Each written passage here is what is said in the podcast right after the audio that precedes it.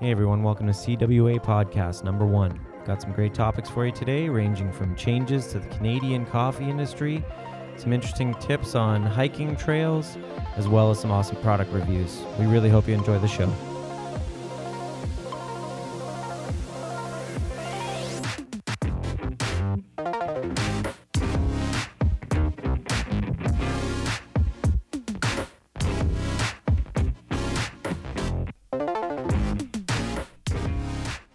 Sal, how's it going?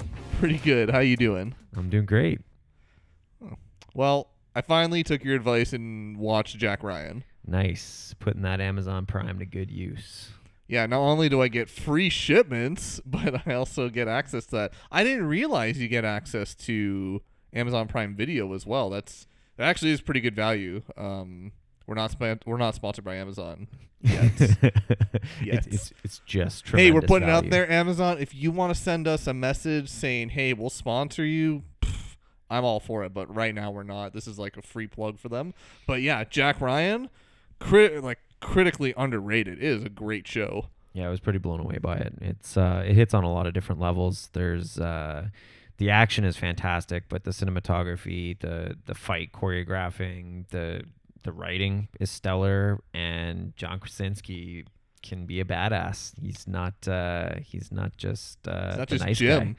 He's not just Jim from The Office. It's crazy. Uh, there are so many. There's a couple of scenes in that show where you're just like, "Oh shit, what's gonna happen?" And you know, you don't think that Jim is gonna be the savior from The Office, but um, he actually does a great job. That and A Quiet Place, I'm really impressed with his work so far. It's uh, solid. Yeah, I would have never guessed that he'd make a good stealthy commando type, but uh, we should stop talking about the show because we don't want to give away uh, anything or have uh, create spoilers. But definitely check out Jack Ryan if you haven't seen it yet. What else you been up to, Sal? Well, we went on a hike again, so we've kind of got into this routine of going on hikes every couple weeks, and uh, this time we hit up the Rouge Valley Park up in Pickering, another one near Pickering. I guess this one's considered Scarborough. It's by Toronto Zoo, so it's off of Zoo Road. Uh, there's a couple different entrances, and there's two different hiking trails. Uh, which one did we go on? I think we took the or- Orchid or Orchard Trail. I think it was that one. There's that one. Then there's another one. I can't remember the name, but uh, the only downside is they're not looping trails. They're to one way, so eventually you have to just turn back unless you want to go all the way around, which you could do it. It'll just take you a very long time. We had to end up going back because uh, it was Thanksgiving, Thanksgiving in Canada, so we had to go have turkey. Yeah, it's. Uh, I definitely think that it's worth doing the full trail and, and getting to see all sides of it. Maybe if you just dedicate some time to it. Uh, I was impressed with uh, the variety of the trail. It's it's pretty easy going. Uh, there's some solid inclines. If you have a hard time with steep hills, you know, make sure you're wearing appropriate footwear and whatnot. But I think it's family friendly, and anyone uh, anyone that's determined can definitely make it up the hills. But uh, overall, the trail's great. It's awesome for photography. If you have dogs, it's awesome for that. You might be able to mountain bike through it. It's pretty wide, but uh, I don't know if it's if it's bike friendly. But uh, I'm sure there's details online about it, so check it out.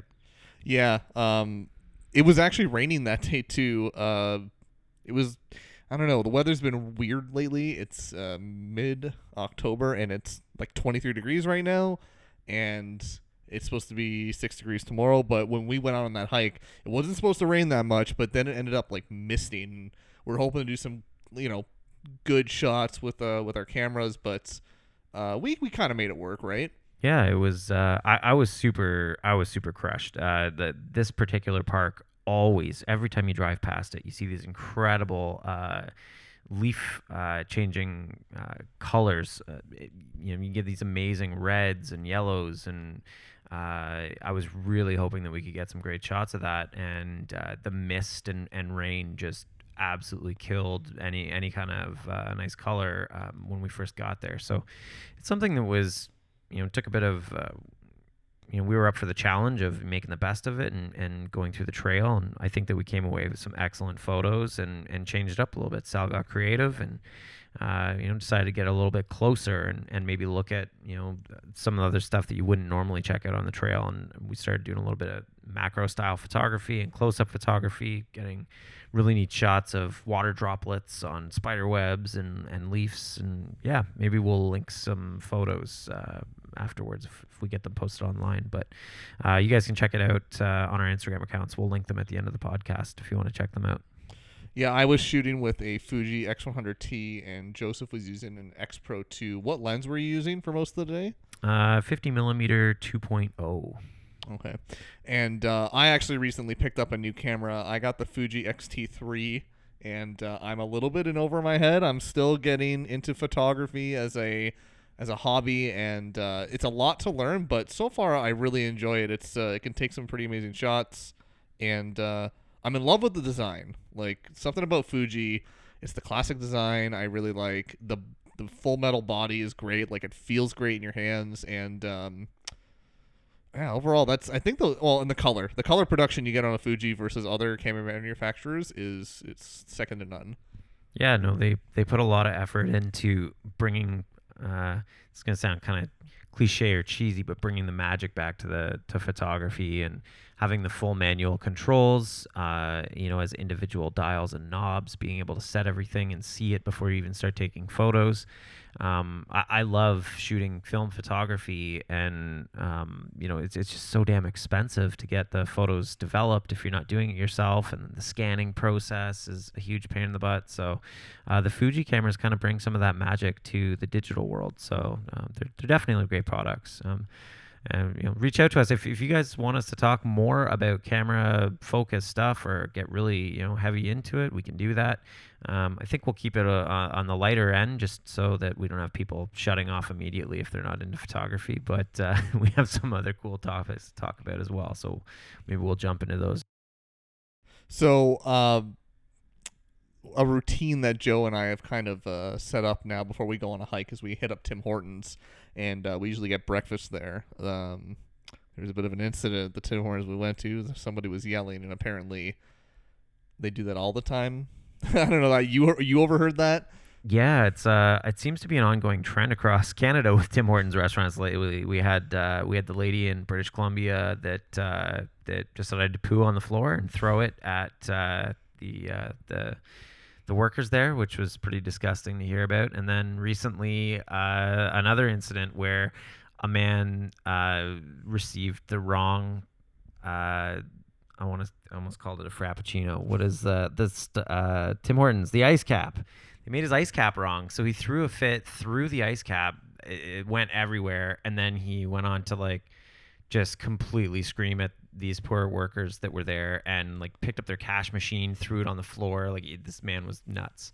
Um, so people, you know, like the workers at Tim Hortons are busting their ass to make your coffee. Treat them with some respect. if they make a mistake, cut them some slack. They're feeding like 400 people an hour. So, um, yeah, that's that's my piece. You know, try to be nice. If you've never worked in the food industry, you don't understand how much it sucks. So don't talk down to those people. I mean, I agree with you. They shouldn't be treated that way. However, the amount of times I've had a problem with my order Tim Hortons is it's kind of frustrating, but you know, it is what it is. You get what you pay for. But what, I'm not sure if you experienced this, but have you ever gone to Tim Hortons drive-through and like you get up to the window to pay because there's usually one window. There's not like a pay window and then a pickup window. Typically, it's just one window. You pay and you pick up. I find at Tim Hortons, as soon as you pay, they like th- throw the food at you almost. They're just like, "Here, take your food and get out. We we need to help the next customer." And the amount of times I've been like, I want to pay, and I'm just rushing to put my card back on my wallet or put my phone back on the the car mount, and just trying to take the food and trying to ask for napkins. It's probably it is probably the most stressful fast food experience you'll encounter in a drive-through. I don't know, Joe. Do you ever experience this in drive-through? Um, I generally normally order something small or get like a coffee and timbits if I'm if I'm going through the drive-through there. Occasionally, I'll get breakfast but the the if I have to make a complaint, the number one killer for me, I am a sucker for the Boston cream donut or the Canadian maple donut, and both. Uh, if you've never had one, they're absolutely delicious. They're filled with uh, either uh, Boston cream is just like uh, some kind of like custard cream flavor, and uh, the Canadian maple obviously has uh, that's all. It's the same similar cream. They're both cream filled donuts, but they have obviously chocolate on top of one, maple on top of the other. And for some reason, in the uh, 40, 50 years, how old is Tim Hortons now? Over 50 years. It's old. Yeah, they they just I don't know how they they just can't figure out a great method or at least consistently to put the donut in the bag without the icing sticking to the top of said bag and peeling off the top of your donut when you go to take it out. It's so infuriating. I know it sounds like a, a silly thing to complain about. First but- world problems. yeah, I know. Let us know if this has ever happened to you. I'm sure it has. I, I, there's got to be like a an Instagram or or, or Twitter uh, account dedicated to it. I'm sure. But uh, that's that's my biggest thing. Let us know. Uh, you know, if you guys have ever had issues like this before. I mean, if you get a Boston cream as soon as they take it out, because like everyone knows, Tim Hortons does not bake every donut fresh. They come in frozen. Okay, I, I secrets out, Tim Hortons. You don't make your donuts fresh. They come in frozen. and You bake them. It's okay. I don't blame you. It's not exactly easy to make donuts, um, but they do do like the icing and you know the custard. They do all that in store. But um, if you get it fresh, good luck getting that chocolate icing because that's that's just gonna melt right off. Sometimes when they put the wax paper in, it helps, but I mean, like I said, it's a first world problem. But uh, I mean, I don't. I want my Boston cream to be good. I paid for that. Maybe the solution is that you need to order a dozen donuts at a time in the box because it never sticks to the boxes. But I I feel like the the obesity issue is just gonna skyrocket if if everyone's ordering a dozen donuts every time they want one. That seems like an Apple tactic. Like if you want it to be done right, you got to spend more money. Oh my goodness. So, on the topic of uh, interesting uh, changes and updates, um, maybe less of a complaint, but more of an interesting uh, societal change.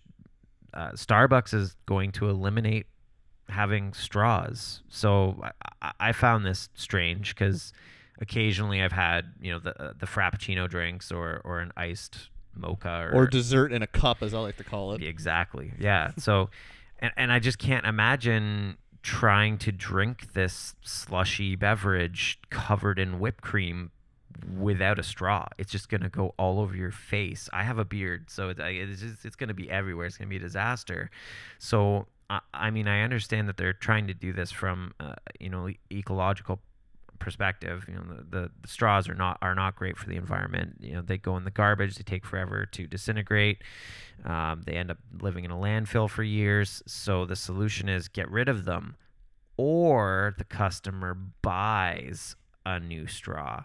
So I'm wondering how much of it is like actually their ecological support, or is it just hey, we can make an extra dollar every time someone wants to buy one of these frappuccinos and you know uses one of our earth-friendly candy straws. I don't know, Sal. What do you think? Uh, I don't think I don't think they'll do that. It's not going to be like um, it's not going to be like uh like plastic bags at the grocery store. It's like oh, it's going to be ten cents, and you know most people will just pay ten cents for a grocery bag if they forgot their reusable bags. Now reusable straws were available at Starbucks. They had like these titanium ones, and I think they had to recall them because people were like jamming them in their mouth and cutting themselves. I know it sounds crazy, but hey, you know what are you going to do? Uh, but I think I was talking to somebody about it today, and they were saying, you know, it'll be expensive for Starbucks and other companies at first, but as soon as enough companies jump on board, so even if they make like a paper straw or a dissolvable straw or some sort of straw where it's eco-friendly, it'll cost them more at first, but as soon as more companies jump on and becomes more available and more companies are manufacturing it, the cost will go down because everyone will have more supply. So it'll cost Starbucks more money. Maybe your Frappuccino will cost, you know, 50 cents more for a little bit and eventually go down. They could just blend it though. Like I've worked at Starbucks, you can just blend a Frappuccino and then it's like an ice cap. Uh, like it's, you know, the only problem is millennials won't be able to post it on Instagram and it won't look as pretty with all like you know this you know like the unicorn frappuccino with all the sparkles on it. Yeah, it's um, I don't know. It's an it's an interesting thing to. I I really hope they're doing it for the right reasons and and not for the reasons that are going to make them more money. But uh, it's Starbucks, so we'll see. Another thing about Starbucks, though, um, you know, with the recent changes to NAFTA, or I guess it's the uh, USMC, whatever it is called now, the new trade agreement for you know North and North America and Central America is like um, it actually affects Starbucks Canada. Not a lot of people know this, but when Starbucks started in Canada, all their beans, obviously the beans are grown in the bean belt, but they're roasted in the U.S and then they're shipped to Canada. There's no roasters here. So now they're actually going to get taxed more on their coffee beans. So I'm, I'm interested to see if maybe Starbucks will open roasters in Canada or are is our coffee just going to cost more? I don't know. I'm sure it's going to evolve into costing more. They put the price up. It seems like every year for for a cup of coffee. Um, God, I, the last time I price I got a latte, it was like five dollars. It was unbelievable. It's five dollars for some warmed up milk and you know one tiny shot of espresso. So um, I, I certainly wouldn't be surprised if uh, if they just tack on a few extra cents on a cup of coffee, you know, and and gradually just price it up and up. It's funny you say warmed up milk because it, it's it's truly um I don't want to say it's a problem at all at all Starbucks, but I've noticed it more and more now that you know, if, if anyone knows how to make a latte properly and how to aerate milk properly, like you can't just stick the steam wand in the milk and just like go and it just steams the milk. Some espresso machines can do that if they have a really good steam wand, and I'm sure the ones at Starbucks, the Mastrena machine is really great but no one's aerating the milk properly. It comes out just like full of bubbles and it's not velvety and smooth like you would you're supposed to get in a latte. And I know Joe and I have gone there before and we're just like, what the hell is this? You know, I asked for a latte and it, it looks like a cappuccino or it's just like it's a free pour of steamed milk and there's just tons of foam. Yeah, it's something that's it's a bit challenging. I mean, it also comes down to I think the majority of the workers at these places they're not passionate about being there. I mean, occasionally you'll you'll find someone that had training in another location or worked at an independent coffee house where some really sweet European person taught them how to you know make coffee the old-fashioned way, or uh, you know uh, you know how to how to create the perfect latte or how to pour it properly, and and you know those are standout locations. But yeah, uh, again, like it's kind of first world problems to complain about, but know, it's getting to a point where you're paying five dollars for a drink. It would be cool if they made it properly. Yeah, it, it largely depends on which Starbucks you go to. Like if you go in downtown Toronto, it's honestly hit or miss. Some of them are fantastic, some of them are you know not fantastic. Um, if you're ever in Mississauga and you go to any of the Starbucks that are around what I like to call HQ Valley, whew, good luck. Especially, uh, you know, if they're around a bunch of different corporate headquarters, those it's a zoo in those Starbucks. Like, it, it's there's always a lineup. Every table's always taken, and you're always waiting for your drink, and you're lucky if you get it right. That's I think that one of the challenges these these poor people that work at again at the, the coffee shops they're under so much stress and pressure to deliver uh, you know all these beverages within a specific timeline you've got a lineup of angry people that are so important that should have had their coffee first or whatever variation of degrees that they want their drink steamed to or uh, other high maintenance changes to their drink um, to try and remember all of that execute all of that within a timeline and create the perfect texture and and pour it properly that's a, a, lot to ask of someone that's making effectively minimum wage or just above minimum wage that doesn't necessarily want to make this their career. Um, so i can understand why the inconsistencies are there but you know add to all of that that they're throwing in online orders now and you've got this extra lineup of drinks that need to be made for someone that's not even there yet. And then they're going to start yelling at you once they're there to pick it up that their drink's not ready um, I don't know. I feel like they're they're setting these places up to fail, um, and because they're you know putting all these new online ordering systems in, or if you've been to a McDonald's, they have the the smart digital signs for ordering.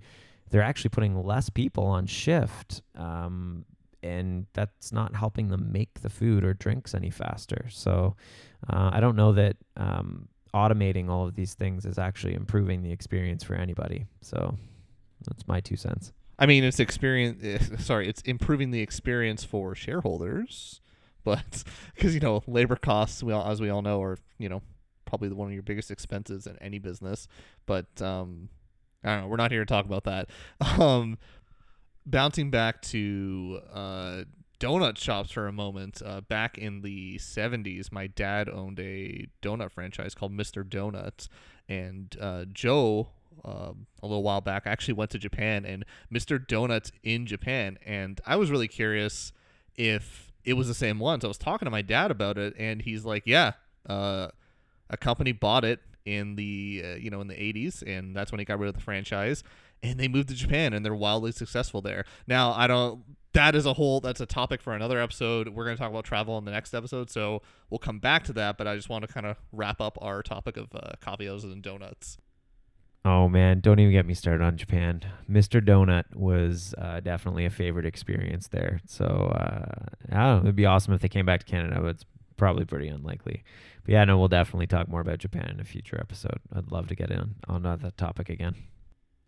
So shifting gears a little here, uh, I think we're gonna change up the topic to something totally different. So, um, you know, a lot of the things that we'll talk about on this podcast are definitely tech related and definitely, you know, uh, whether it's like talking about laptops or cameras or, or, you know, whatever kind of technology, all of these things can be carried in bags.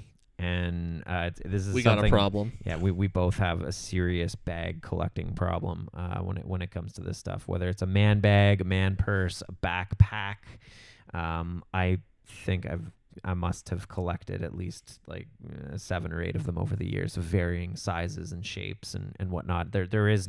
I've been looking for that holy grail, uh, you know, perfect size carry all. There, it doesn't exist. You, you need to have There will never one. be enough bags for you to own It's to tr- fit that. It's true. No. So, um, one of the companies, uh, you know, over the years, I've used a ton of bags from Lowepro, especially for camera stuff. Love their stuff.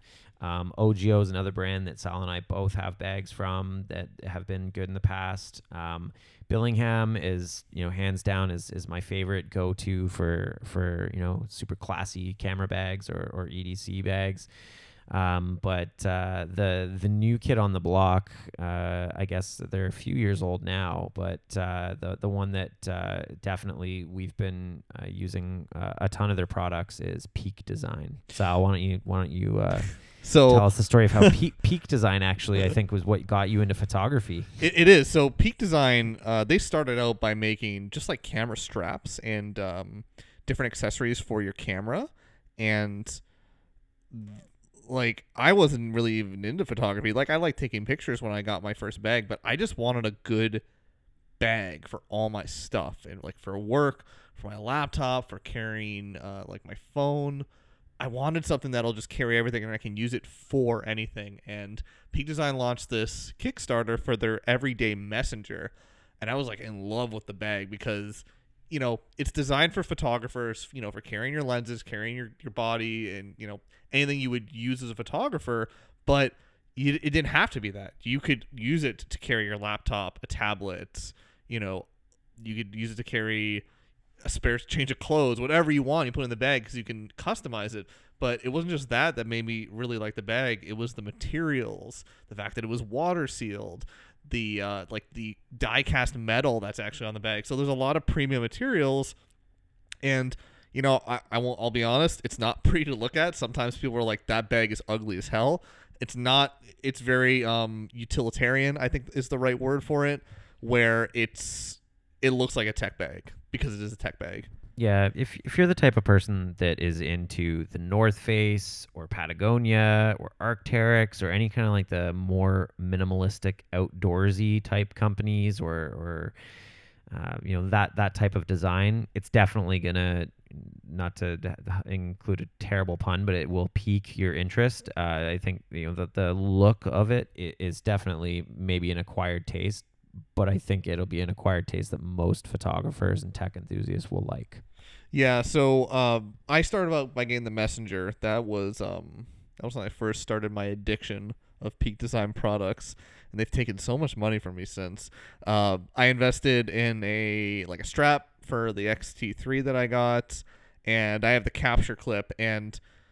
I know Joe is apprehensive about the capture clip, and I've been using it here and there. I mean, it's terrifying to use it on like the five, the ten liter sling, which I also have. Um, and mostly because the camera is like hanging upside down under the sling so it's like hell your your two your two thousand three thousand dollar camera yeah it's just gonna hang upside down. It won't fall out but it's gonna be upside down under your bag around your your butt. And it's, it's a little bit stressful but like on the messenger it holsters on the side. If you have a backpack it clips right onto the strap.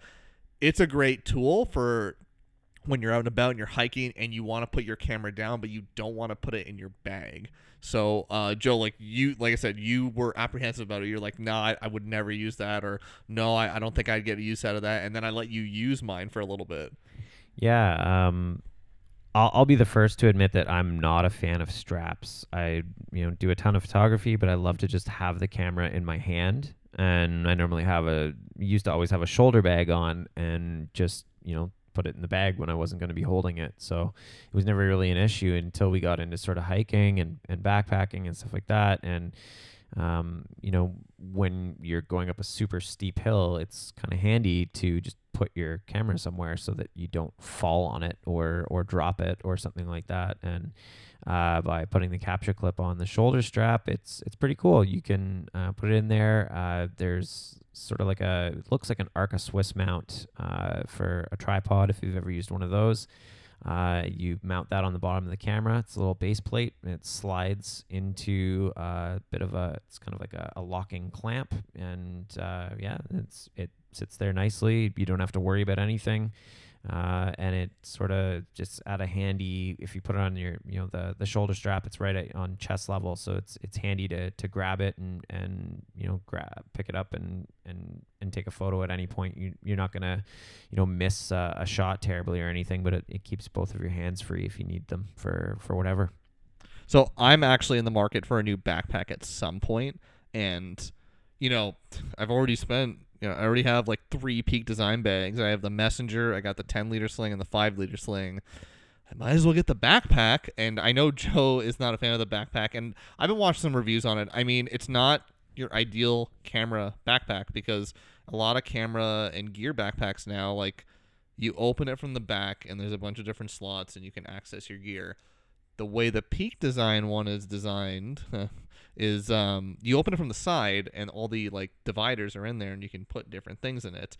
Only problem is you can open it from both sides, and if you're not careful and if you don't open it like holding it sideways, your stuff can fall out. And I know a lot of people have that fear. I mean, it all just depends on how you use the bag, right? If you open it on the side and you're like, "Oh, my stuff came out," it's like, "Well, why'd you open it like that?" I know it's not an excuse, but I guess it's the way. Like, was that the only thing that you were not too impressed about with it?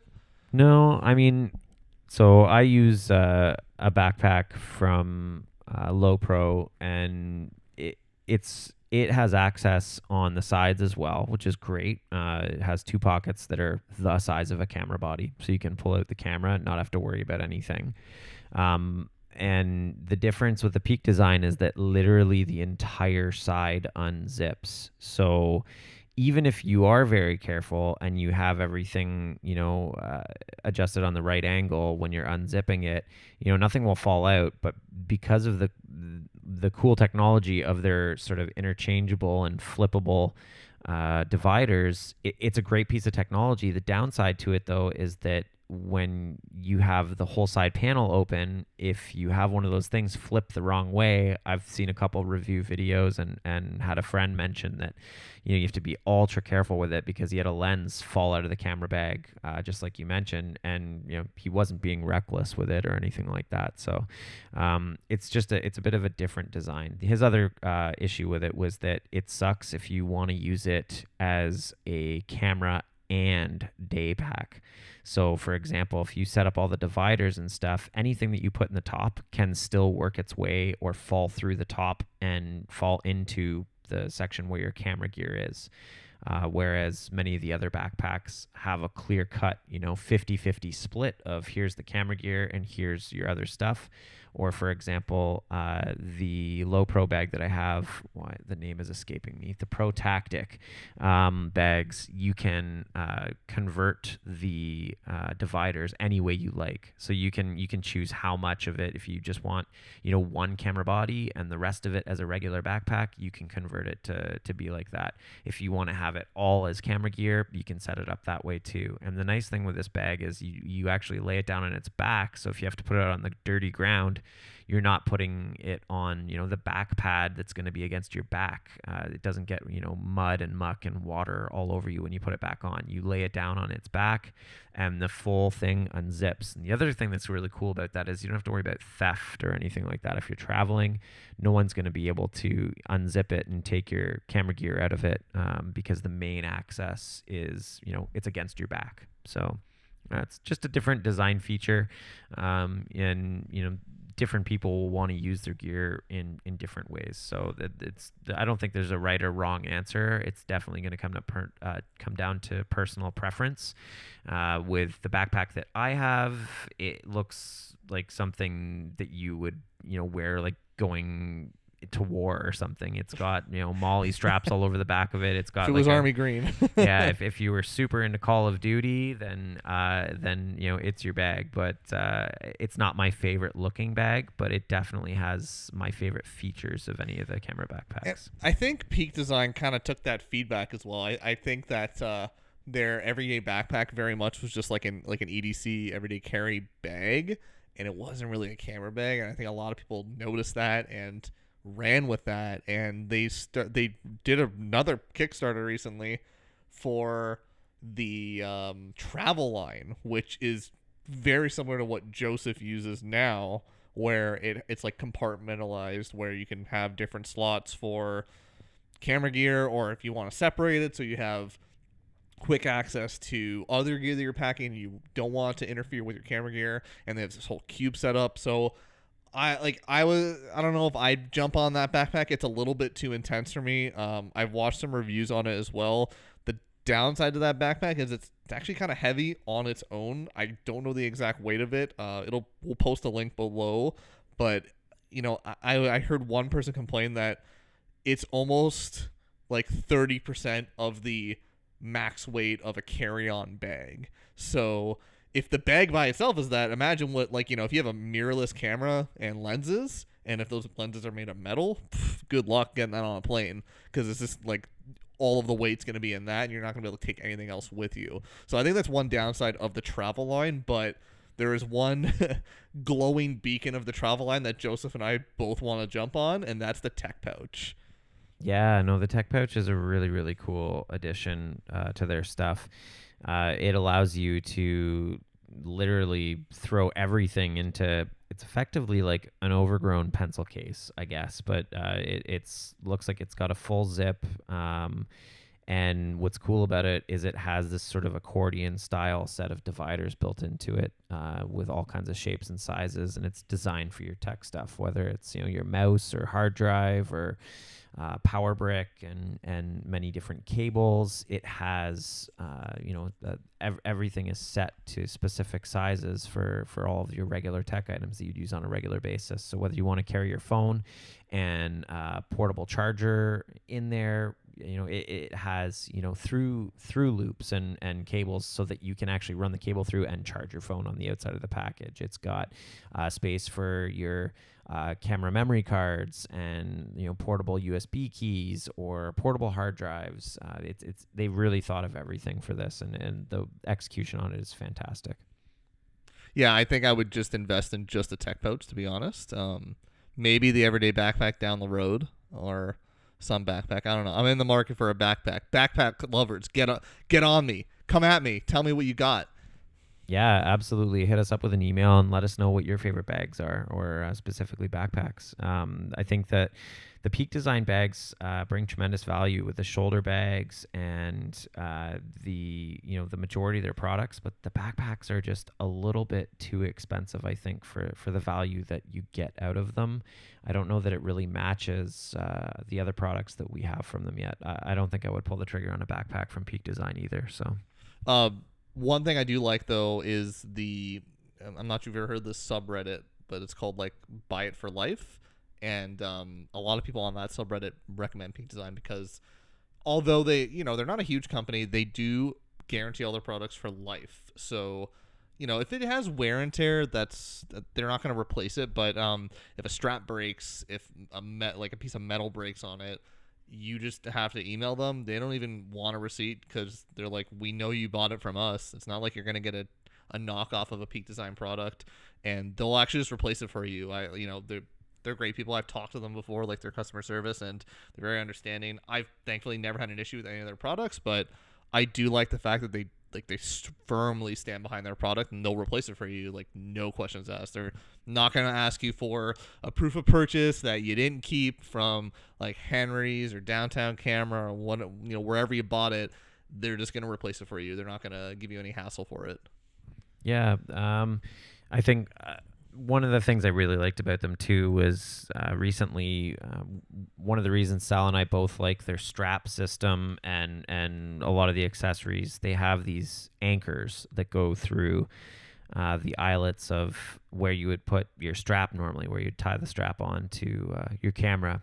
Uh, they have these quick release anchors that allow you to clip it or snap it in and out of your strap, uh, as well as you know connect these anchors to other accessories and um, they heard from, I think, four really intensive users that they were having, you know, some issues with their anchors and that they were beginning to sort of show wear and tear. And uh, one of them, I think, frayed or, or had a manufacturer's defect. So uh, instead of sort of saying, well, you're using it wrong, or you know, it's not intended to go through the eyelet directly. It's meant to go through, uh, you know, a, a, a, clamp ring first. And um, instead of placing any blame on anyone else, they actually reached out to every single customer that has the Generation Three anchors and said, just go to this website fill in your name and email. We don't even care if you have proof of purchase. We don't want your old anchors. Just please stop using the version threes. We don't want you to have any kind of potential of it wearing out, uh, you know, prematurely. We're going to send you free ones, however many you ask for. You put in, and they went with the honor system. I got eight anchors. You know, uh, uh, it, they they were great. You know, and and you know, it came within a reasonable amount of time. They sent the uh, the keychain rings. I can't remember the specific name for the camera size ones, but uh, little smaller uh, rings to uh, to put it through the eyelets. They're really well designed, just like the rest of their products, uh, and they did a fantastic job. And it was all free, so uh, you can't beat that kind of service. So I was I was super happy with how they handled that. Yeah, not enough companies do that these days, where they just stand behind the product. They you know, it's not so much admitting fault. It's just, hey, you know what? We want to make sure that our customers are happy, so we're gonna do this for you. You know, it's not like we're not admitting there's a huge problem or all of our products are defective, but hey, you know what? We noticed this. Um, here's how we're gonna fix it. Here's a solution for you. Not you know, passing the buck or saying, you know, oh, you can claim your warranty, but only if, you know, this, this, this, and, you know, if you, you're able to cross off these check boxes, but not if this happened. So, you know, good job, Peak Design. Thank you for, you know, standing behind your products and helping out your customers. So, I think that's about it that we're going to talk about today. Uh, we want to wrap up the podcast with uh, recommendations. So every week we want to recommend something for you to listen to or watch, and uh, you know it can be anything from like a, like an album, a TV show, a movie, uh, I'm going to talk about news report today, or like food, coffee shop. You know, just something that we really liked and connected with, and we think you should take a look at it. So uh, let's we, call it cultural recommendations. yeah, from the Greater Toronto Area at CWA Podcast.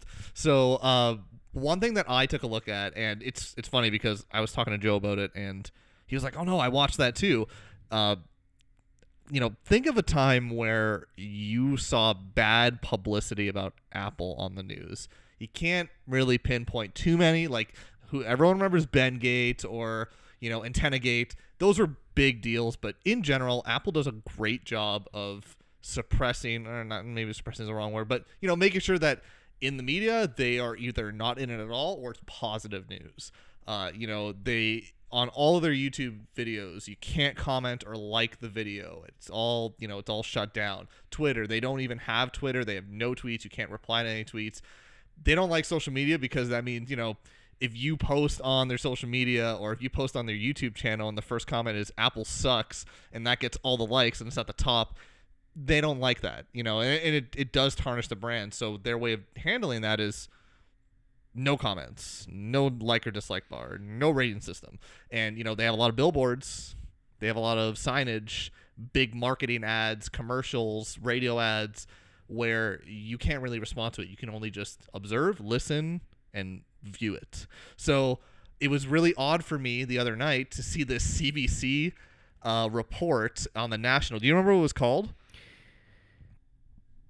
I can't remember the specific title of it. It was one of the undercover reports that they do, uh, something or other about Apple under fire for uh, controversial business practices.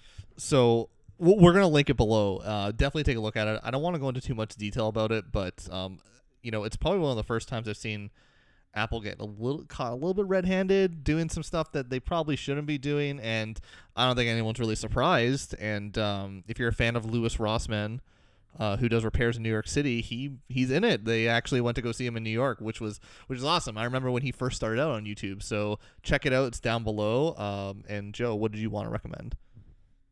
Um, first of all, I just want to comment really quickly without spoiling that that other link uh, too much. Uh, just if you guys have ever had to have anything repaired from Apple, if you have an iPhone, if you have a laptop, you definitely should watch this video and and check it out and don't be afraid to maybe get a second opinion on your product. But uh, it's a great video. Definitely check it out below. Um, the the thing i want to bring up is completely random. Um, I am by no means uh, a huge fitness buff or or a, a gym goer uh, trying to get into better shape, but I have a problem with gummy bears and gummy candy and and anything that's that's chewy and sweet like that. And uh, recently, I was just passing by Herc's uh, supplements supply uh, chain uh, place, and and they have these uh, new uh, sort of, I guess, healthy versions of uh, like Swedish fish gummy bears. Uh, there's a there's a whole different line of them. I think they had Um, Sour Patch Kids too. Yeah, and they're three grams of sugar uh, per bag, uh, which is really interesting. And it's a company called Smart Sweets. Um, they're based out of BC. Um, seems like a super cool company. They also offer vegan uh, models if uh, if you're one of those. Um, sorry, that sounded terrible. If if you happen to be of the vegan. Uh, hey, don't hate on vegans, okay? no. Vegan food is actually delicious, but it's probably just as bad for you as other food. yeah in- in terms of health wise yeah that's it uh yeah a- anyway if if you're if you're watching your calories if you're watching your sugar intake um or if you just if you're super into working out and you're one of those people that's got uh 0.3% body fat or something like that but you, you know you still get cravings every now and then check out smart sweets. Um they're they're fantastic. Uh so yeah. Anyone who does like the keto diet, it has uh, a lot of net carbs. So uh, you know, if you're into keto, you'll know what that means. I'm not going to explain net carbs because there's not enough time in any podcast to go over that. We're not a health podcast, but if you're into keto, check those out because you'll be all over them because very low net carbs per per package. Cool. So I think that wraps it up for this week, Sal. Um, we'll we'll definitely have lots to talk about. You've got a trip coming up soon. Uh, you know, I've I've got some some interesting plans coming up soon. So we'll definitely have lots to talk about for for next week. Um, do you have anything else you want to add? Nope. Uh, yeah, like you said, I'm going on a trip going to Disney this week, so uh, I will come back and talk about Disney when I get back, and uh, we can touch on that subject of Japan that I know you're I know you're so fond about, Joseph. Yeah, no, for sure. We'll we'll definitely. Uh, I mean, we can compare and contrast. Awesome. Well, thanks a lot, everybody. We'll see you next time. Sounds great. Take care, guys.